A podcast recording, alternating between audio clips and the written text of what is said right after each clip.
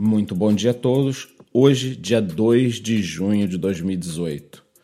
O Bitcoin estava na faixa dos 7.400 dólares até que às 4 da manhã, horário local, ele teve um pequeno pump que levou à casa dos 7.600 dólares. Como não poderia deixar de ser, algumas altcoins também estão acompanhando essa pequena alta do Bitcoin e o destaque vai para EOS, com um crescimento de 16% nas últimas 24 horas.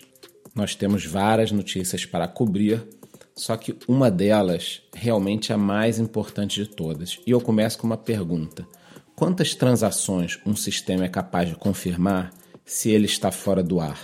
Pois é, é isso mesmo que eu estou perguntando.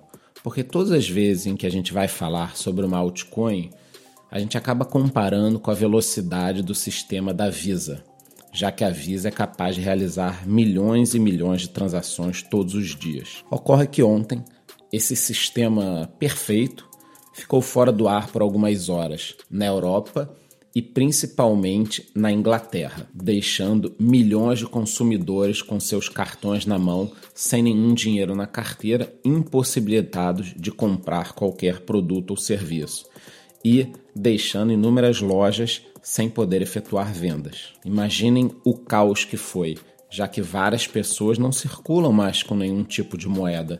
Isso já se tornou comum e esse sistema, estando fora do ar, inviabilizou todos os tipos de transações. E aí eu venho com a segunda pergunta. Nesses praticamente 10 anos quase de transações com Bitcoin, quantas vezes isso aconteceu? Pois é, meus amigos, nenhuma. Num sistema descentralizado, eu não consigo imaginar uma situação dessas. Então, eu acho que o assunto é tão importante que provavelmente nós teremos um vídeo sobre isso. Junto com o podcast, eu estarei colocando artigos no nosso grupo do Telegram para que você tenha mais informações. Por hoje é só, muito bom dia.